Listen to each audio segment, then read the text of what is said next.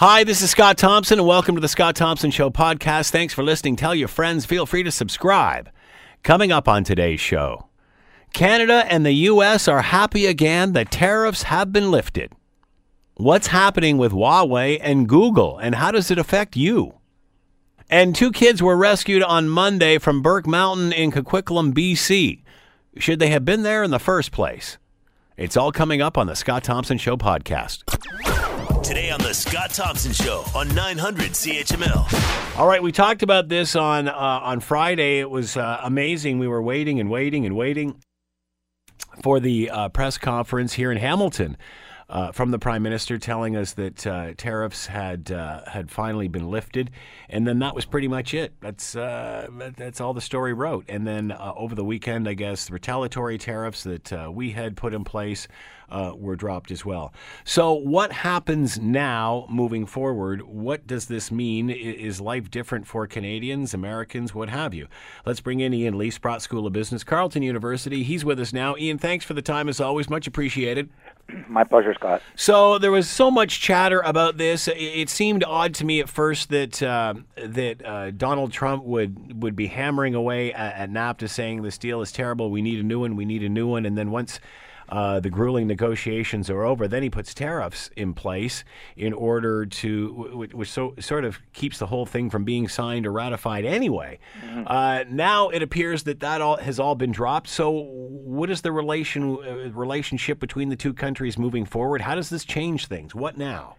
Well, I, I do think it's going to change things somewhat. I mean, the uh, the most uh, flagrant irritants have been removed for now. So that's good news. Uh, I'm not saying that we were pleased or that anyone in Canada was pleased about that, but I mean it, it it's going to allow the possibility for a better relationship to emerge, and um, and so that that's a good thing. I think Trump, very quickly, I think that Trump did this uh, not out of altruism or out of any concern for Canada. I think he had um, some uh, strategic considerations, motivations. Uh, the first and foremost was that he was f- fighting a two front war, one with China and then another with the Allies like Canada and Mexico and Europe. And he realized, like Napoleon did 200 years ago, and every general has since, that fighting a war on two separate fronts is not a good thing and because uh, you have less and less allies, and you're spread, you know, you're you know over you're you're fighting it on on multiple fronts, using up lots of resources, and he needed allies in his confrontation with China.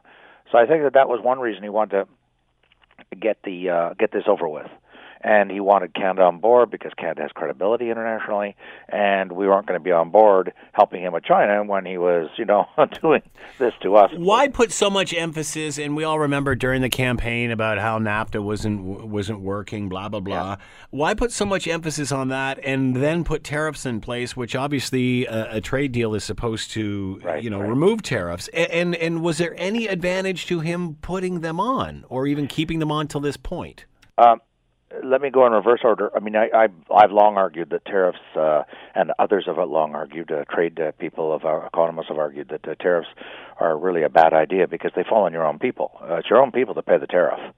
When you impose tariffs, when the Prime Minister of Canada imposes tariffs, it's being imposed on Canadians, not on Americans.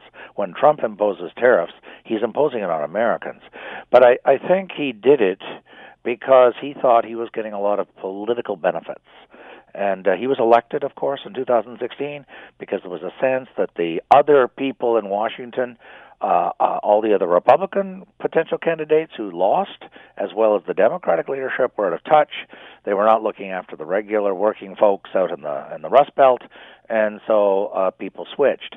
And and I think Trump realizes unfortunately, that you know he gets a lot of publicity when he announces these tariffs. He gets tons of publicity, and that allows him to say, "Hey, I'm standing up for you. I'm working for you. I'm out there on your behalf."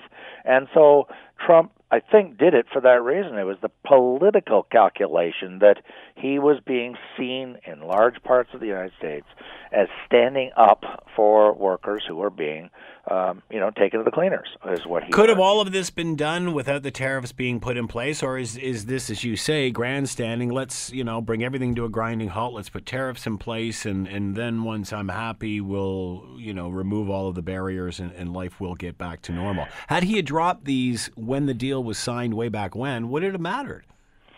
Uh, I don't. I think it would have been. I don't think he should have gone down that road in the first place. I'm talking Canada and the United and Canada and Mexico. Let, let's leave China out because that's a very, very, Yeah, very different yeah. kettle of fish. Canada is not China. I mean by that the Chinese are cheating, we're not, and so forth. Uh, I think he didn't have to go down this road.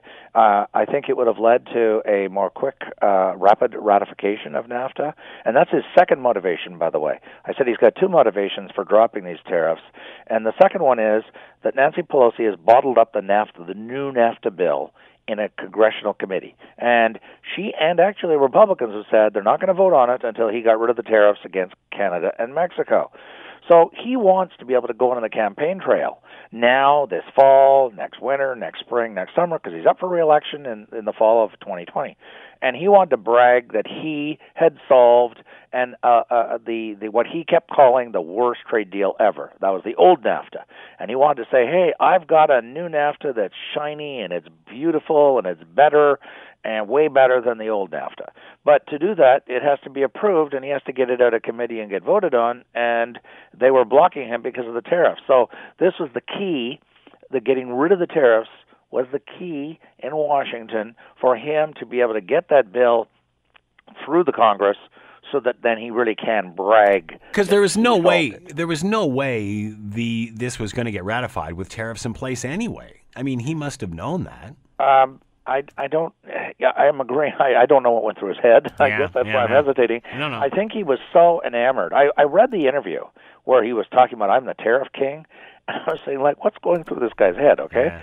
And uh, he's really become enamored. I mean, he it's really it's his best friend. Yeah, yeah. and uh, he likes, I think, because there's no uh, you know economic argument for them.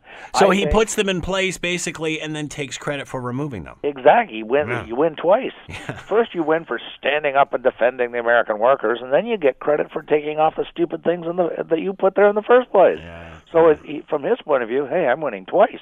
This is win-win for Donald Trump. So how is the Rust Belt viewing this? How you know? I mean, is everybody buying into this? Is everybody thinking, yeah, this is great, way to go? I've I've been drilling down in my research because I'm just fascinated by this whole subject, you know, economic growth and, and tariffs and Trump and so forth.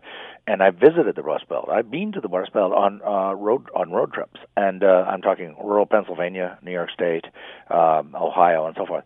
And uh, and I was trying to get a sense, you know, are they still supporting him? I think it's it's a little bit more split. He's lost some support, but some of the accounts I'm reading says that they're still hanging in there with him because they see him as the only one who's willing to stand up to the Chinese. And and I think that he's I'm guessing he's got internal polls showing that the tariffs on Canada and Mexico are of declining political benefit to him, whereas I, I think that the the sense of the Chinese being the you know the mortal enemy of the of the United States is very strongly held in the states, and so I think he's decided to focus and go the whole nine yards against the uh, you know the big enchilada, and I mean by that uh, China is the big big bad wolf that is cheating and uh, stealing jobs and so forth. So it's harder to make that argument against Canada and Mexico because first off, we're very small countries compared to the states, whereas China is very large and growing much more quickly. So I think this is part of his strategic.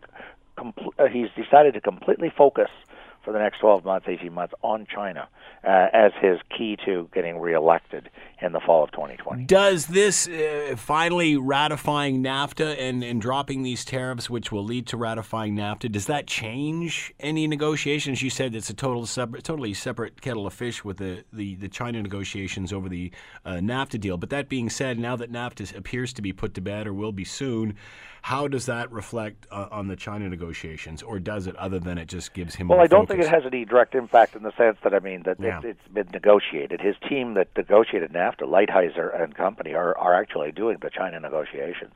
Um, so I don't think it'll have any impact there. I mean, if anything, it's in the court of public opinion. You know, as I said, he can declare victory on his campaign speeches when he's out on the hustings. You know, giving uh, shouting at the at the podium. You know, he can say, uh, you know, I've all solved the Mexico problem. I've solved the problem we had with Canada, and now I'm going to focus on on China. And and and as I said, I think that that makes sense because there's a far greater. I mean, I read American media all the time, and there's a far greater fear or concern. Uh, about China than there is, I mean, Canada. I just don't think there ever was a real fear, other than No. maybe in Donald Trump's head and a few American farmers. But most people didn't ever feel that or sense that that Canada was a big problem. Mexico, a little bit more so because the wages are so much lower in Mexico than Canada. But but I think he is doing this because his political antenna or his polls or both are telling him there's far more uh, benefit for him to be taking on China, and that's why he, there's so much bluster and so many threats and and, and new tariffs being imposed on the Chinese because he's decided it's going to be his whipping boy, his uh, public enemy number one, in his tweets and in his campaign speeches. Um, what what about uh, foreign steel coming in through Canada into the United States? This one thing that did come out of this was it forced Canada to tighten its borders and and police that more effectively. Is that accurate? Uh, that's I've heard that and read that multiple times. I haven't seen anyone uh, put forward any credible argument or even not credible argument rejecting it. So therefore, I consider it to be accurate um, because you know one of the ac- tests of accuracy is anybody shooting it down that theory, and nobody is.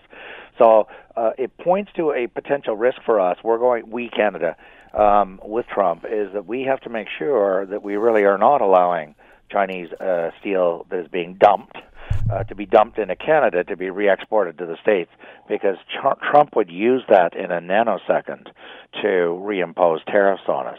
And uh, but then uh, you know, Scott, we shouldn't be allowing dump steel in anyways. Dumping is illegal under the WTO, and dumping is is very clear. Has a very clear definition. You're selling it below the cost it took for you to make it. And the Chinese have been held by the European Trade Commission. This isn't politicians. These are economists and statisticians and people that crunch huge amounts of numbers. They found that the Chinese were dumping, selling below the cost of their production. And the American Trade Tribunal found the same thing. So it's not as if there isn't a record out there d- validating and demonstrating and proving that the Chinese were doing this. So, uh, you know, why do we want to bring dumped steel into Canada given that the steel industry has problems of its own in Canada? That's the last thing we want. Uh, speaking of China, and uh, what are your thoughts? Can't let you go without asking your thoughts on Huawei. Google now a part of this discussion. Uh, placed restrictions on Huawei in order to comply with U.S. Uh, regulations. Where's this going? This is fascinating, and uh, this is being debated, I assure you, in Ottawa amongst people I know. And uh, and there's two very intelligent, thoughtful schools of thought that have come to the exact opposite conclusion. Uh, that we are not going to ban Huawei, and the other school of thought says yes, we are. I'm of the second school. Uh, I think that uh, we're probably going to ban Huawei, or not. I won't sit on the fence. I think we're going to ban Huawei, um, primarily because the United States is banning Huawei, and we are so integrated in so many dimensions into the U.S. economy, and of course into the U.S. military structure. I mean, my late father was uh, served in the Canadian forces as a pilot, and he trained in the states frequently. And of course, we uh, we share in NORAD and NATO, and and I just I can't see us, given the military threats that have been raised, the Yeah. the the national security threats. This isn't about competition. This is about quote national security end quote, and that typically trumps everything. And so I think that at the end of the day, that Mr. Trudeau is going to have to ban Huawei, not because even though Bell, and I realize Bell is saying this is going to drive up the cost to consumers.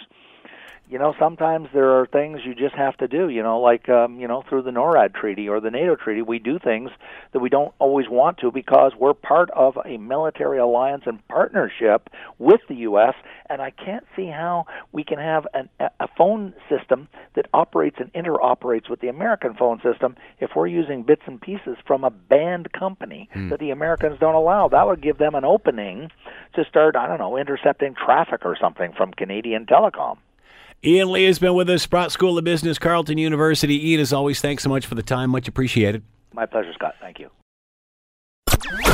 You're listening to the Scott Thompson Show podcast on 900 CHML. Yesterday, Google placed restrictions on Huawei in order to comply with U.S. Uh, regulations and then reversed that decision. What exactly happened? Uh, let's bring in Matt Novak. He's with Gizmodo, a tech blog, and is on the line with us now. Matt, thanks for the time. Much appreciated. No problem. Thanks for having me. So, Matt, uh, w- explain in layman's terms what happened here. Uh, it seems that Google reacted and then uh, changed that. W- what exactly did happen here? Well, it has less to do with what Google wanted and more uh, to do with what the Trump regime did. Um, basically, the license was pulled for um, uh, Google's ability to um, push out apps on Huawei phones. So, uh, after last week, President Trump signed an executive order uh, that targeted Huawei without mentioning it by name um, over national security concerns, which set off this sort of ripple effect where U.S. Commerce Department decided that um, it would specifically target Huawei uh, over these supposed national security concerns, which means that Google couldn't do business with Huawei anymore, um, and also a lot of other companies for that matter, Intel, Broadcom, um, and then what happened, this is really a story that's changing by the day. Um, but the latest is that uh, Huawei phones um, are going to be covered for the next 90 days. Basically, what the Commerce Department decided was that in order for uh, users of Huawei phones to be able to uh, download software and download updates, um, there wouldn't be this sort of hard uh, deadline where they Google immediately had to stop cooperating with Huawei. They're giving them a 90 day period, um, which will allow Google to push updates. But after that, theoretically, on August 19th, um, after the 90 days period is up, Huawei phones that are sold, uh, at least in the US and Canada, will no longer have support from Google, uh, which means that you won't be able to download anything from their Android, uh, any Android apps from their store. Um, now, Huawei is working on trying to uh, get their own apps out there. They're working on trying to work on their own operating system for that matter. Um, but where those are at and how that transition might happen uh, is definitely up in the air. Like I said, this is sort of a, uh, um, a day by day thing. And just before I got on the air with you, Bloomberg just reported that um, this was going to happen a lot sooner. Actually, the the executive order was going to come down against Huawei uh, much sooner, but um, the Trump, Trump regime decided to hold off until trade negotiations sort of broke down. So, what does this do for Huawei phones? I mean, does this render them useless after 90 days? Nope. Uh, it will just mean that you won't be able to download. Uh, existing users should be fine. Um, it's sort of more the long-term security issue. Um, you'll, you'll, anyone with a phone right now is kind of grandfathered in um, and will be able to, uh, you know, work with what they've got. Any new phones sold won't be able to use the Android software um, that that Google puts out now. Google, Android software is open source, so theoretically, Huawei could start using an open source version, but that isn't. Uh, those tend to get pushed out a lot later than the official Android, um, and it's not something that Huawei would want to use long term. So, what will this do if you're a consumer and you've got a Huawei phone? What does this mean? And if you're a future consumer, are you going to look to Huawei if there's this all this indecision? Yeah, I mean, basically, the suggestions now coming from a number of angles that everyone's got to make a choice for themselves, but um, is for any Huawei anyone looking at, at buying a new Huawei phone um, to just not do that. it's uh, it's not going to be supported and as secure in the same way that um, it would be if if this passes. And and you know, this is sort of the the big open question is, you know, it, according to the Commerce Department's own press release, you know, they they have hinted that another extension could come after August, after the 90 day uh, grace period. Well, but, it sounds like although they're trying to kill them, they're trying to keep them alive. They keep throwing them lifelines, right? Like, okay, that's it, no more. Wa-. And again, I thought this was all more in in regard to the 5G network rather than the operation of the day to day operation of their phone systems.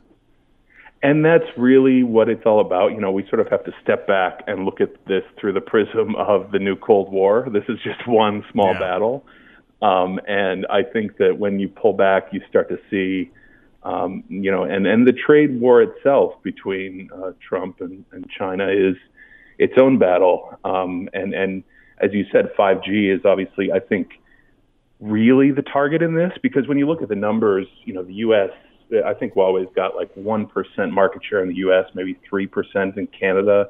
And I think that when you look at the real big picture, it is about 5G um, and, and the implementation of that next yeah. uh, big infrastructure technology. Um, but yeah, I mean they're they're trying to they're trying to smother smother the competition, and we're seeing this. You know, a lot of people are seeing this as a new sort of digital um, the I've seen it called the digital uh, iron wall or the mm. uh, um, you know the, the it's it's the iron firewall digital wall almost yeah. yeah yeah um, yeah. so uh, so obviously this is this is your wheelhouse. Um, what are your thoughts on the concerns over uh, security and using Huawei especially as we see a Huawei executive being held in in Vancouver and, and enjoying her mansion while there's two Canadians detained in certainly less than humane like conditions. Uh, should we be concerned about security? And you really can't separate one from the other. Yeah, I mean, uh, my personal opinion is that it is only a macro concern, really. Um, we haven't found credible evidence that there are any true backdoors in Huawei technology, and that's sort of what what kind of makes. But what about eh, you know? Many have said that, and I've and sorry for interrupting, but many tech people say there's no, and Huawei has said there is no proof that this has happened. There is no, and I don't think anybody's arguing that. What people are arguing is if they th- flip a switch, the capability is there. And let's be honest, the Chinese government controls every com- company within those walls. So, again, although nothing's been found, I don't think that's what people are concerned about. People are concerned about sure. is this business operated separately or is it ruled by the government, uh, the Communist uh, Party of China?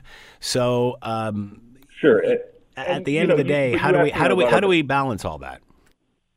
Sure, and I'm totally, you know, I, I for one think that um, there's you know reason to be concerned about the 5G stuff.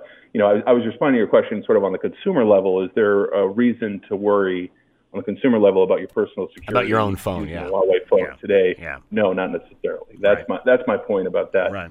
Uh, pulling back again to the sort of new Cold War perspective, absolutely. I mean, the reason that this this started in Australia, basically. Mm-hmm. Um, Australia, you know, Australian intelligence service was playing their you know digital war games, you know, gaming out different scenarios. They saw that you know if they they, they wanted to play out a game where it was how do we attack uh, adversary infrastructure, telecommunications.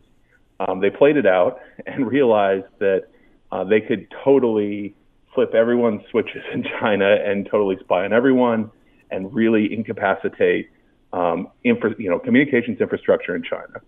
Uh, the Australians quickly realized, oh, they can do that to us and shut it down so that Australia was actually the first country to ban 5G development by Huawei in their country. Mm-hmm. Um, and they whispered through the Five Eyes network that, hey, America, you should look at this. Trump didn't actually take it very seriously at first, um, but seems to be taking it seriously now because it serves his agenda. Um, but yeah, I mean, there's obviously my personal opinion from the from the global perspective, I totally get it. Yeah. Um, why you'd want to why you'd want to control your uh, communications infrastructure from a national security standpoint, um, especially as it comes down to you know the, the, balkanization of the internet, and this really, again, you know, pulling out from a, from the thirty thousand foot view, um, you know, the balkanization of the internet is is something that we understand is like the you know Great Firewall of China. Uh, they're not able to get certain censored information about stuff like Tiananmen Square and that sort of stuff. Mm-hmm. But I think you're going to see that on our side as well, as it were, quote unquote, our side yeah. in the West, as we sort of see, um, you know, the blocking of various information. And there's, I, I, we're really moving towards, uh, you know, the old school Cold War days of information not being able to pass through mm. certain uh, certain channels. So, how do you? How does the United States deal with the Huawei? Do they let them in and you know have have a phone, have have certain consumer products uh, in America, but not allow them to be part of the 5G infrastructure, or do they have to completely ban this this company from, or any Chinese companies from technology like this? Well, you know, it, it really depends on what you're protecting against. I think if you're protecting against a Cold War turning into a potential hot war, of course you don't want any, um, you know, near peer adversary controlling your infrastructure. You don't want, uh, um, you know, you wouldn't want uh, China to be building other parts of infrastructure that you depend on for moving tanks around your country in the you know World War II scenario. Um, but you know we're not there yet. Obviously, that's so it's it's really about gaming sort of, and this is what the Australians did. It's about gaming what the possibilities are and what risks you're willing to take. Now the problem for the West is that Huawei has been very competitive price wise mm-hmm. um, when it comes to building infrastructure, and that's well, we're seeing that with all the pr- we're seeing that with pretty much everything coming out of China, right? There's the attraction, yeah, right, right, and that's sort of the problem at the end of the day when it comes to, especially as you see. Um, sort of the proxy wars in, say, Africa, where um, you know the Chinese are building not just telecommunications projects, but all kinds of infrastructure projects, um, and that you know that it's they're they're offering the best price. So convincing um, an allied nation that even in Europe that uh, maybe you don't want to be working with Huawei is a tough tough mm-hmm. sell because it's a great price. And and Australia, you know, to its credit, really you know, they, they have some of the worst internet infrastructure in the developed world. Um, so to shut out a low cost competitor like that was is probably going to ding their economy quite a bit. So, at what point does Huawei say this is not worth it, or they do they just keep hammering away at this? Um, that's a good question, and honestly, things are changing so quickly that I'm not sure. I think you know from the from the perspective of their smartphone market again, it's tiny in North America. Mm-hmm. Um, I think they're they're they've got their eye on the ball when it comes to 5G, but and the U.S. hasn't officially banned them from um, you know that, but that's obviously next on the list for an official ban on development of 5G networks. Well, it, how long um, can we be from that decision if if these sorts of decisions are being made? And as you said, 90 days extension at a time. How long can you keep doing that? Yeah, no, I, I, I think it's you know inevitable at this point. I mean, this this really was. I think the history books are going to look back on this uh, month as sort of the official start of the new Cold War. This is, you know, the new Cold War is we, we've been living in it for a few years now. Even before Trump came to office, um, I would argue that you know the new Cold War was in full swing back uh, in 2015. But I think that you you know this is really going to be kickstarting a, a true balkanization of communications infrastructure around the world. Um, and I think that you know it's it's always going to get shut out, and we're going to see you know people you know, countries caught in the middle, such as Canada, um, who quite frankly are getting rolled by the Trump regime because Trump is using you know playing politics and using um, everything as a pawn in his game to potentially, you know, float the idea of swapping quote unquote prisoners in in yeah. you know uh, that that sort of so mentality think, is not for for allies. So, do, do you think five G is a much like the CFO of Huawei is a bargaining chip here unofficially? Or uh, is this no? It's a security issue. It's got nothing to do with the trade. The trade deals are totally separate. I think fundamentally it's a security issue. I think that Trump will try to use it as a bargaining chip. I think that you know he. What's will, to stop even if- China? What's to stop China from saying, "Hey, you know what? You don't take uh, the 5G network. You're not getting any of the other stuff that comes cheap from this country. Uh, you know that fills our houses." Yep, I've seen that floated. Um, I've seen that possibility floated, especially when it comes to um, electronics. You know, China has not retaliated with um, uh, by imposing any sort of uh, tariffs on uh, the export of, of things like the iPhone, which obviously the, the supply chains and the, the you know the U.S. depends extremely on uh, on China for production of goods. That will hurt their own economy and I guess what you have to to wager is that China is China going to play a long game or are they going to play the shorter game? If they're playing the long game. They might sacrifice uh, the iPhone. They might say, you know, look, this creates thousands of jobs for Foxconn in China. You know, this creates thousands of jobs for us. Uh, but long term, we want to be, um, you know, completely independent of the, the U.S. economy. Uh, you know, they're they're going to stick it out the, the, the tricky thing for the United States is that Trump is obviously just completely reactive and do, doesn't have a long term vision for anything. Um, so it'll be interesting to see. You know, I think there's huge bipartisan support in the U.S. Congress to keep Huawei away from critical inf- technology infrastructure. Um, but whether Trump sort of trades that away for something else is entirely possible, and that unpredictability is. Uh, going to come back to bite us in the butt, I would say. Obviously, made a decision here in regard to you know restricting what Huawei can do. Uh, therefore, American companies are reacting to this. Will they just keep throwing them little ninety-day extensions to keep American companies happy happy that are supplying them, or or uh, you know again, wh- when does this get replaced by a bigger solution? Uh, it's a good question. I think that um, you know I would guess that they're not going to give them another extension just because it's sort of like what's the point? I think. But that sends a message to Huawei. Doesn't that send a message to Huawei? You know what? We really don't want your business.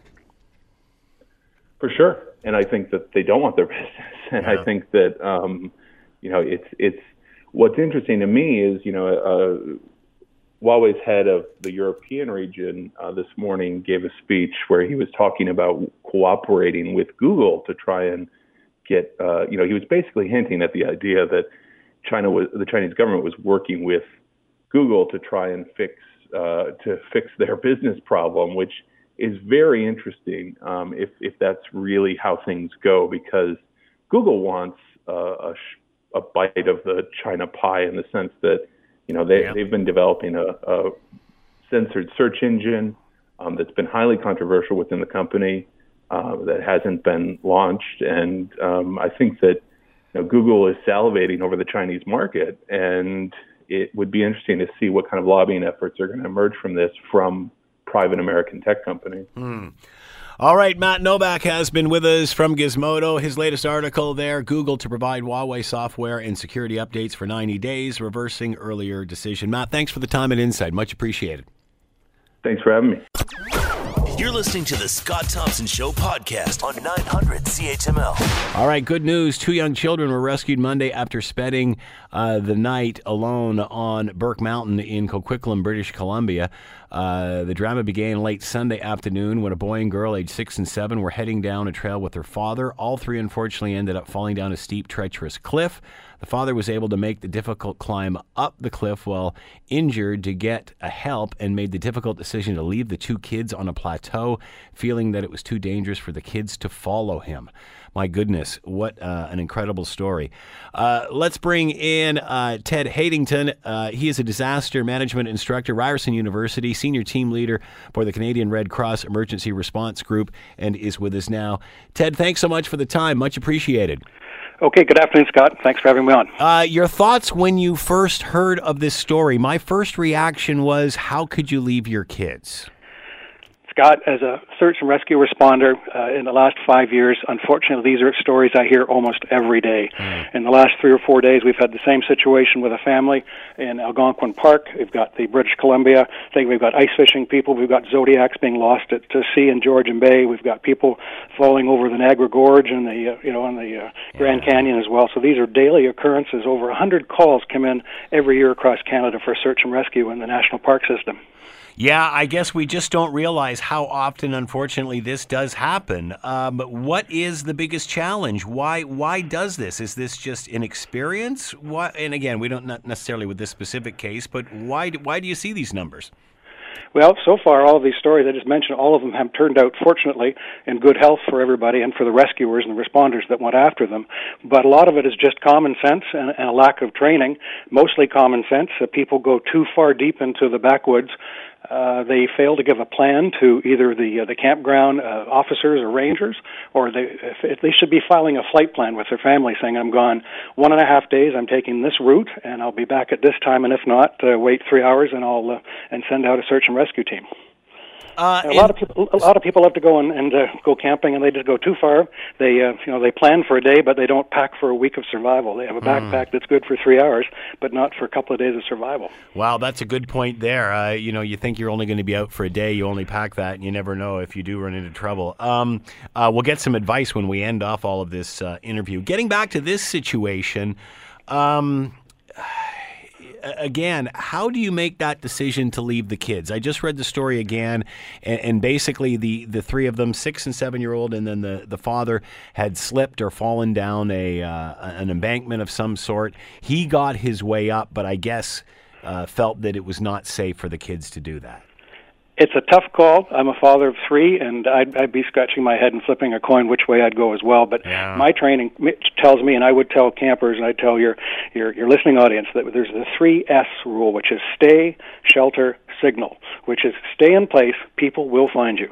Uh, make your shelter while it's daylight, while you're warm, before you get hypothermia, and you'll find ways to signal, whether it's a whistle, a light, something shiny, but people will find you if you if you stay, shelter in place, and signal. People will come to you. It may be 24 hours, but if he'd fallen and hurt himself more before he was rescued or didn't get a cell signal right. and he came to lower ground, yeah. uh, he would have died and perished or had hypothermia and gone unconscious. And the children either would have been, they could have been um, consumed by a bear, they could have had hypothermia themselves, or they could have been attacked by a cougar in the woods up there in BC. Wow. Um, you know, you, you, again, it sounds like common sense, but um, uh, obviously this father decided to leave. Why is it best to just stay put? You have less risk and you have less exposure to, to all those other risks if you stay in place and shelter in place.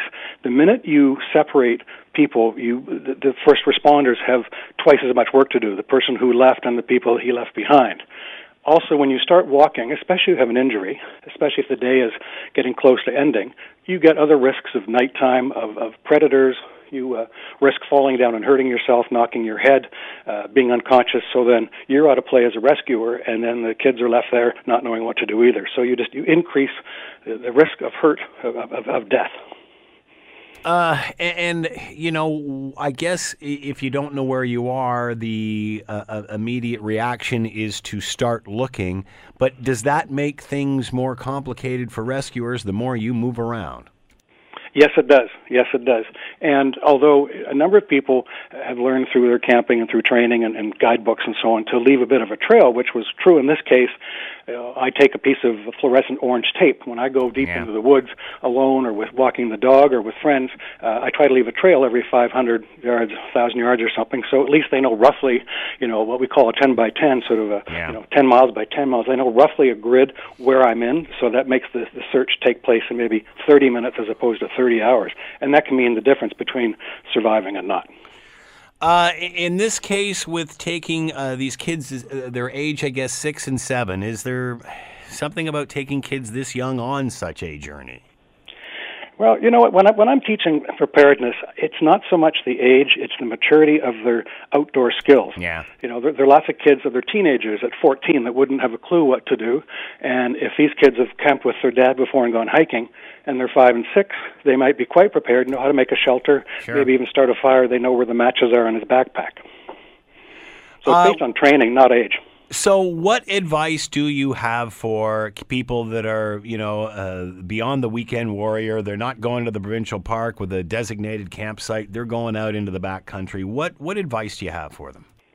Well, the the further they go, the longer they go. I'm hoping and praying for them that they have better training and, and better skill sets and are more responsible. But at minimum, like I say, you, you, you pack for a day, but you got to plan for a week because we're not always in control of Mother Nature or predators or animals that may come or falling off a cliff or a rock comes loose off a, a fall or something. But at minimum, you know, you should have. You don't need food for a week. You can survive for seven to ten days without food, but you should have enough water for a couple of days, a first aid kit, obviously, and some training on how to use it in case if he broke his leg, how to splint so he could keep walking. Right. Uh, you should have a, a warmth blanket, some kind of poncho, which the kids did have, so that was smart that he wrapped them in those warm blankets. Um, I take flares, and I, I, some people take an ELT, uh, which is an emergency locator transmitter. Uh, some people, if they go deep into the woods, take a sat phone, but that's getting into a different price structure. But m- most importantly, have a plan. Map out where you're going to go let somebody know, whether it's the authorities or family or friends, or leave a note on someone's front door. Basically, have a, a plan mm-hmm. sponsor, like filing a flight plan, like an aircraft. Yeah. Um, I always take along a water purifier, what they call a purifier straw. Mm-hmm. Not everybody can carry 10 liters of water on their back. You know, you need like a couple liters a day to drink and one to wash. But you can always suck through the, the straw out of a lake, even if it's polluted in the spring or whatever, right. or it's muck.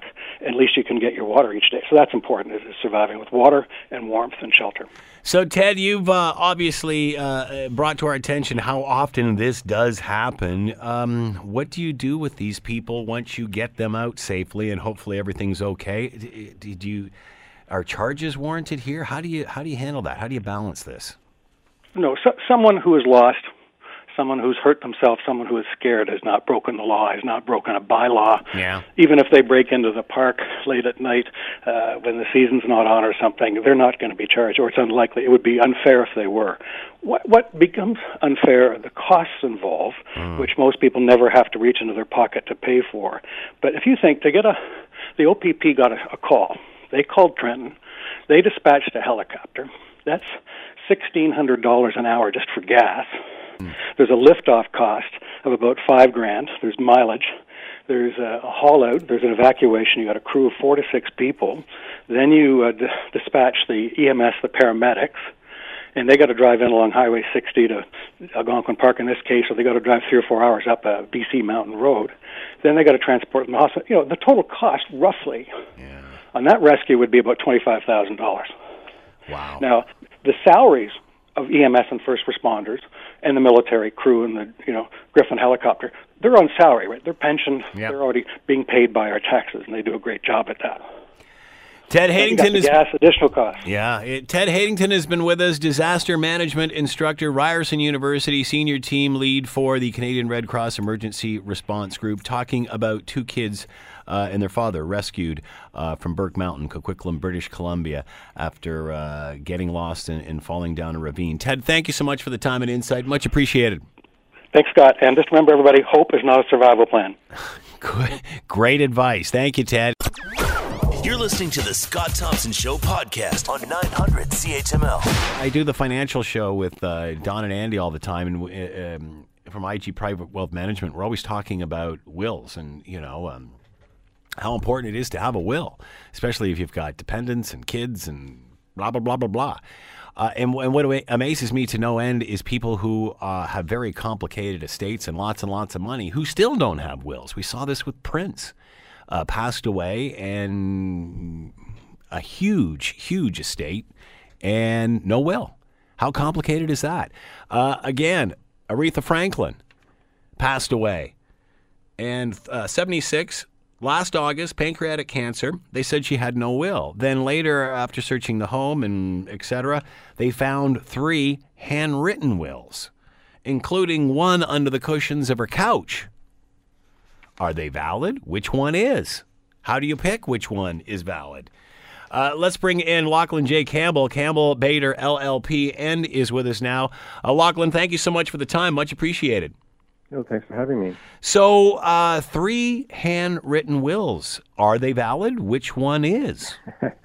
well, obviously, I couldn't say without seeing them, but normally, yeah. in the normal course, um, a handwritten will is actually more likely to be valid than than a will from a kit you would get off the internet or something. And uh, there are obviously some variables, like you, you do have to defend the will and show that she was in her right mind and not being influenced. But otherwise, it's pretty simple. The one with the last date on it is valid. So the one that is the latest edition of would the most recent would be the one that's valid. Would that supersede anything on the other two then automatically? Well, that's where you get into all kinds of gray areas, which is not to show for lawyers, because in fact, uh, lawyers would prefer that a lot of lawyers would prefer you didn't hire a lawyer to do your will because litigating the estate is uh, going to be much more lucrative. But uh, it's not much. It's certainly better for the client to to have it done in the first place. Uh, no, it's not clear 100%. Uh, you know, if one will deals with an asset and the subsequent will is completely silent about it, right? You know, is there a clear intent to not deal with that asset? Do we incorporate the other will? Those are the kinds of things that just don't happen if you're organized. But someone with three wills uh, already broke the first will, the first rule, which is always destroy the old. Uh, so the fact that these were handwritten uh, wills that that holds no bearing. That's still that's still valid.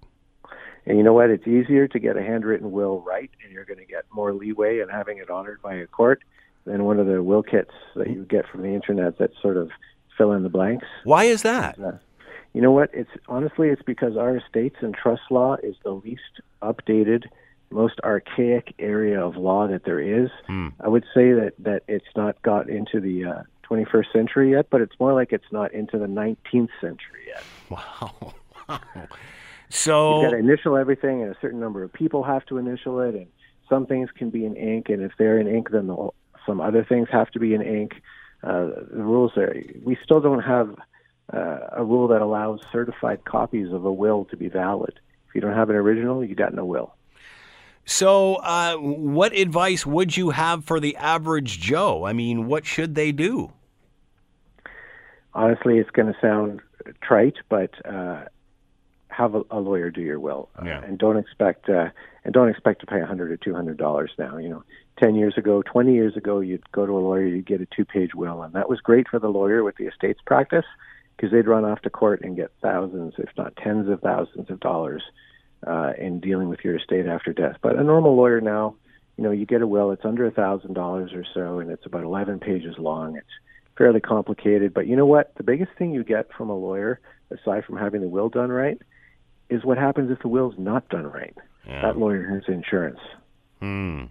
So, if you have done a will by a lawyer and it's filed away somewhere for safekeeping, what about all these other stuffs that you uh, stuff that you may scribble on a piece of paper? What if uh, Aretha Franklin had a will that maybe was done 20, 30 years ago, and then these little updates left on notes?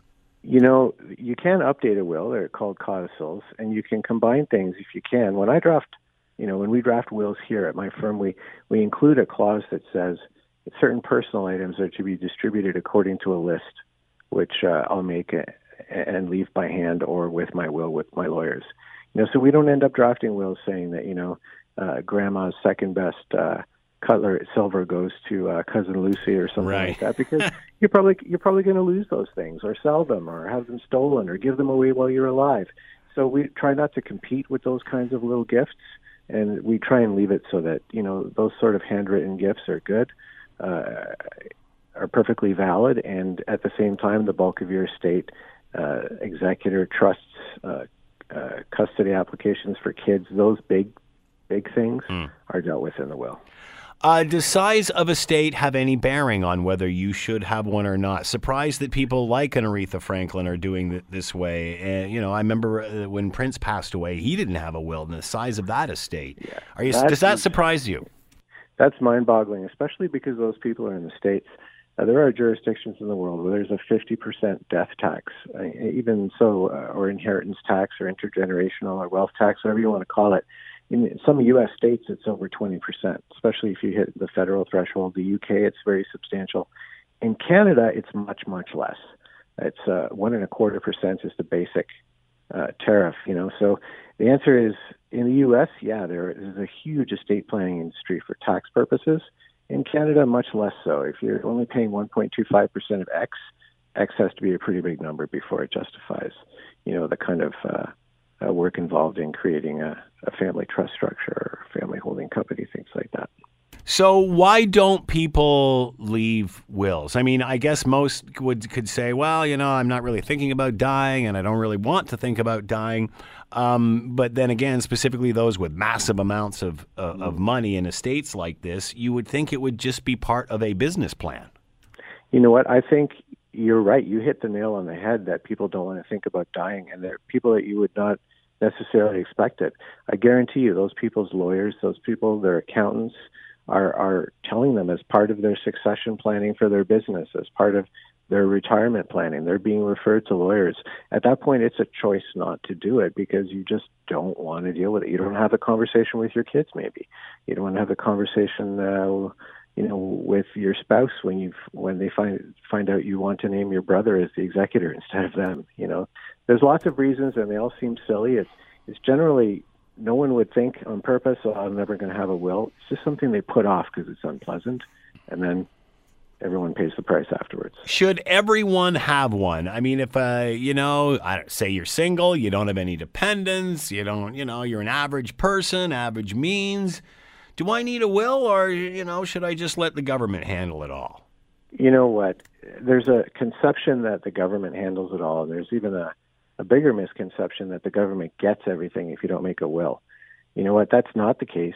If you don't have significant assets, you don't have people that you need to make sure are looked after, uh, you don't have children, um, and uh, you have insurance, for example, or beneficiary designations, or all you have is RSPs or real estate that you own jointly with your kids for the next generation transfer.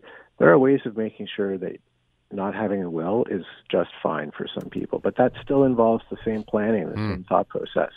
If you've got anything to deal with at all, it will go more smoothly with a will. Lachlan J. Campbell has been with us. Campbell Bader LLP. Three handwritten wills been found in the home of Aretha Franklin. Thanks so much for the time and insight. Much appreciated. Thank you. The Scott Thompson Show, weekdays from noon to 3 on 900 CHML. This is the Scott Thompson Podcast, available on Apple Podcast and Google Podcast or wherever you get yours. And don't forget to subscribe, rate, and review so you don't miss a thing. I'm Scott Thompson, and thanks for listening.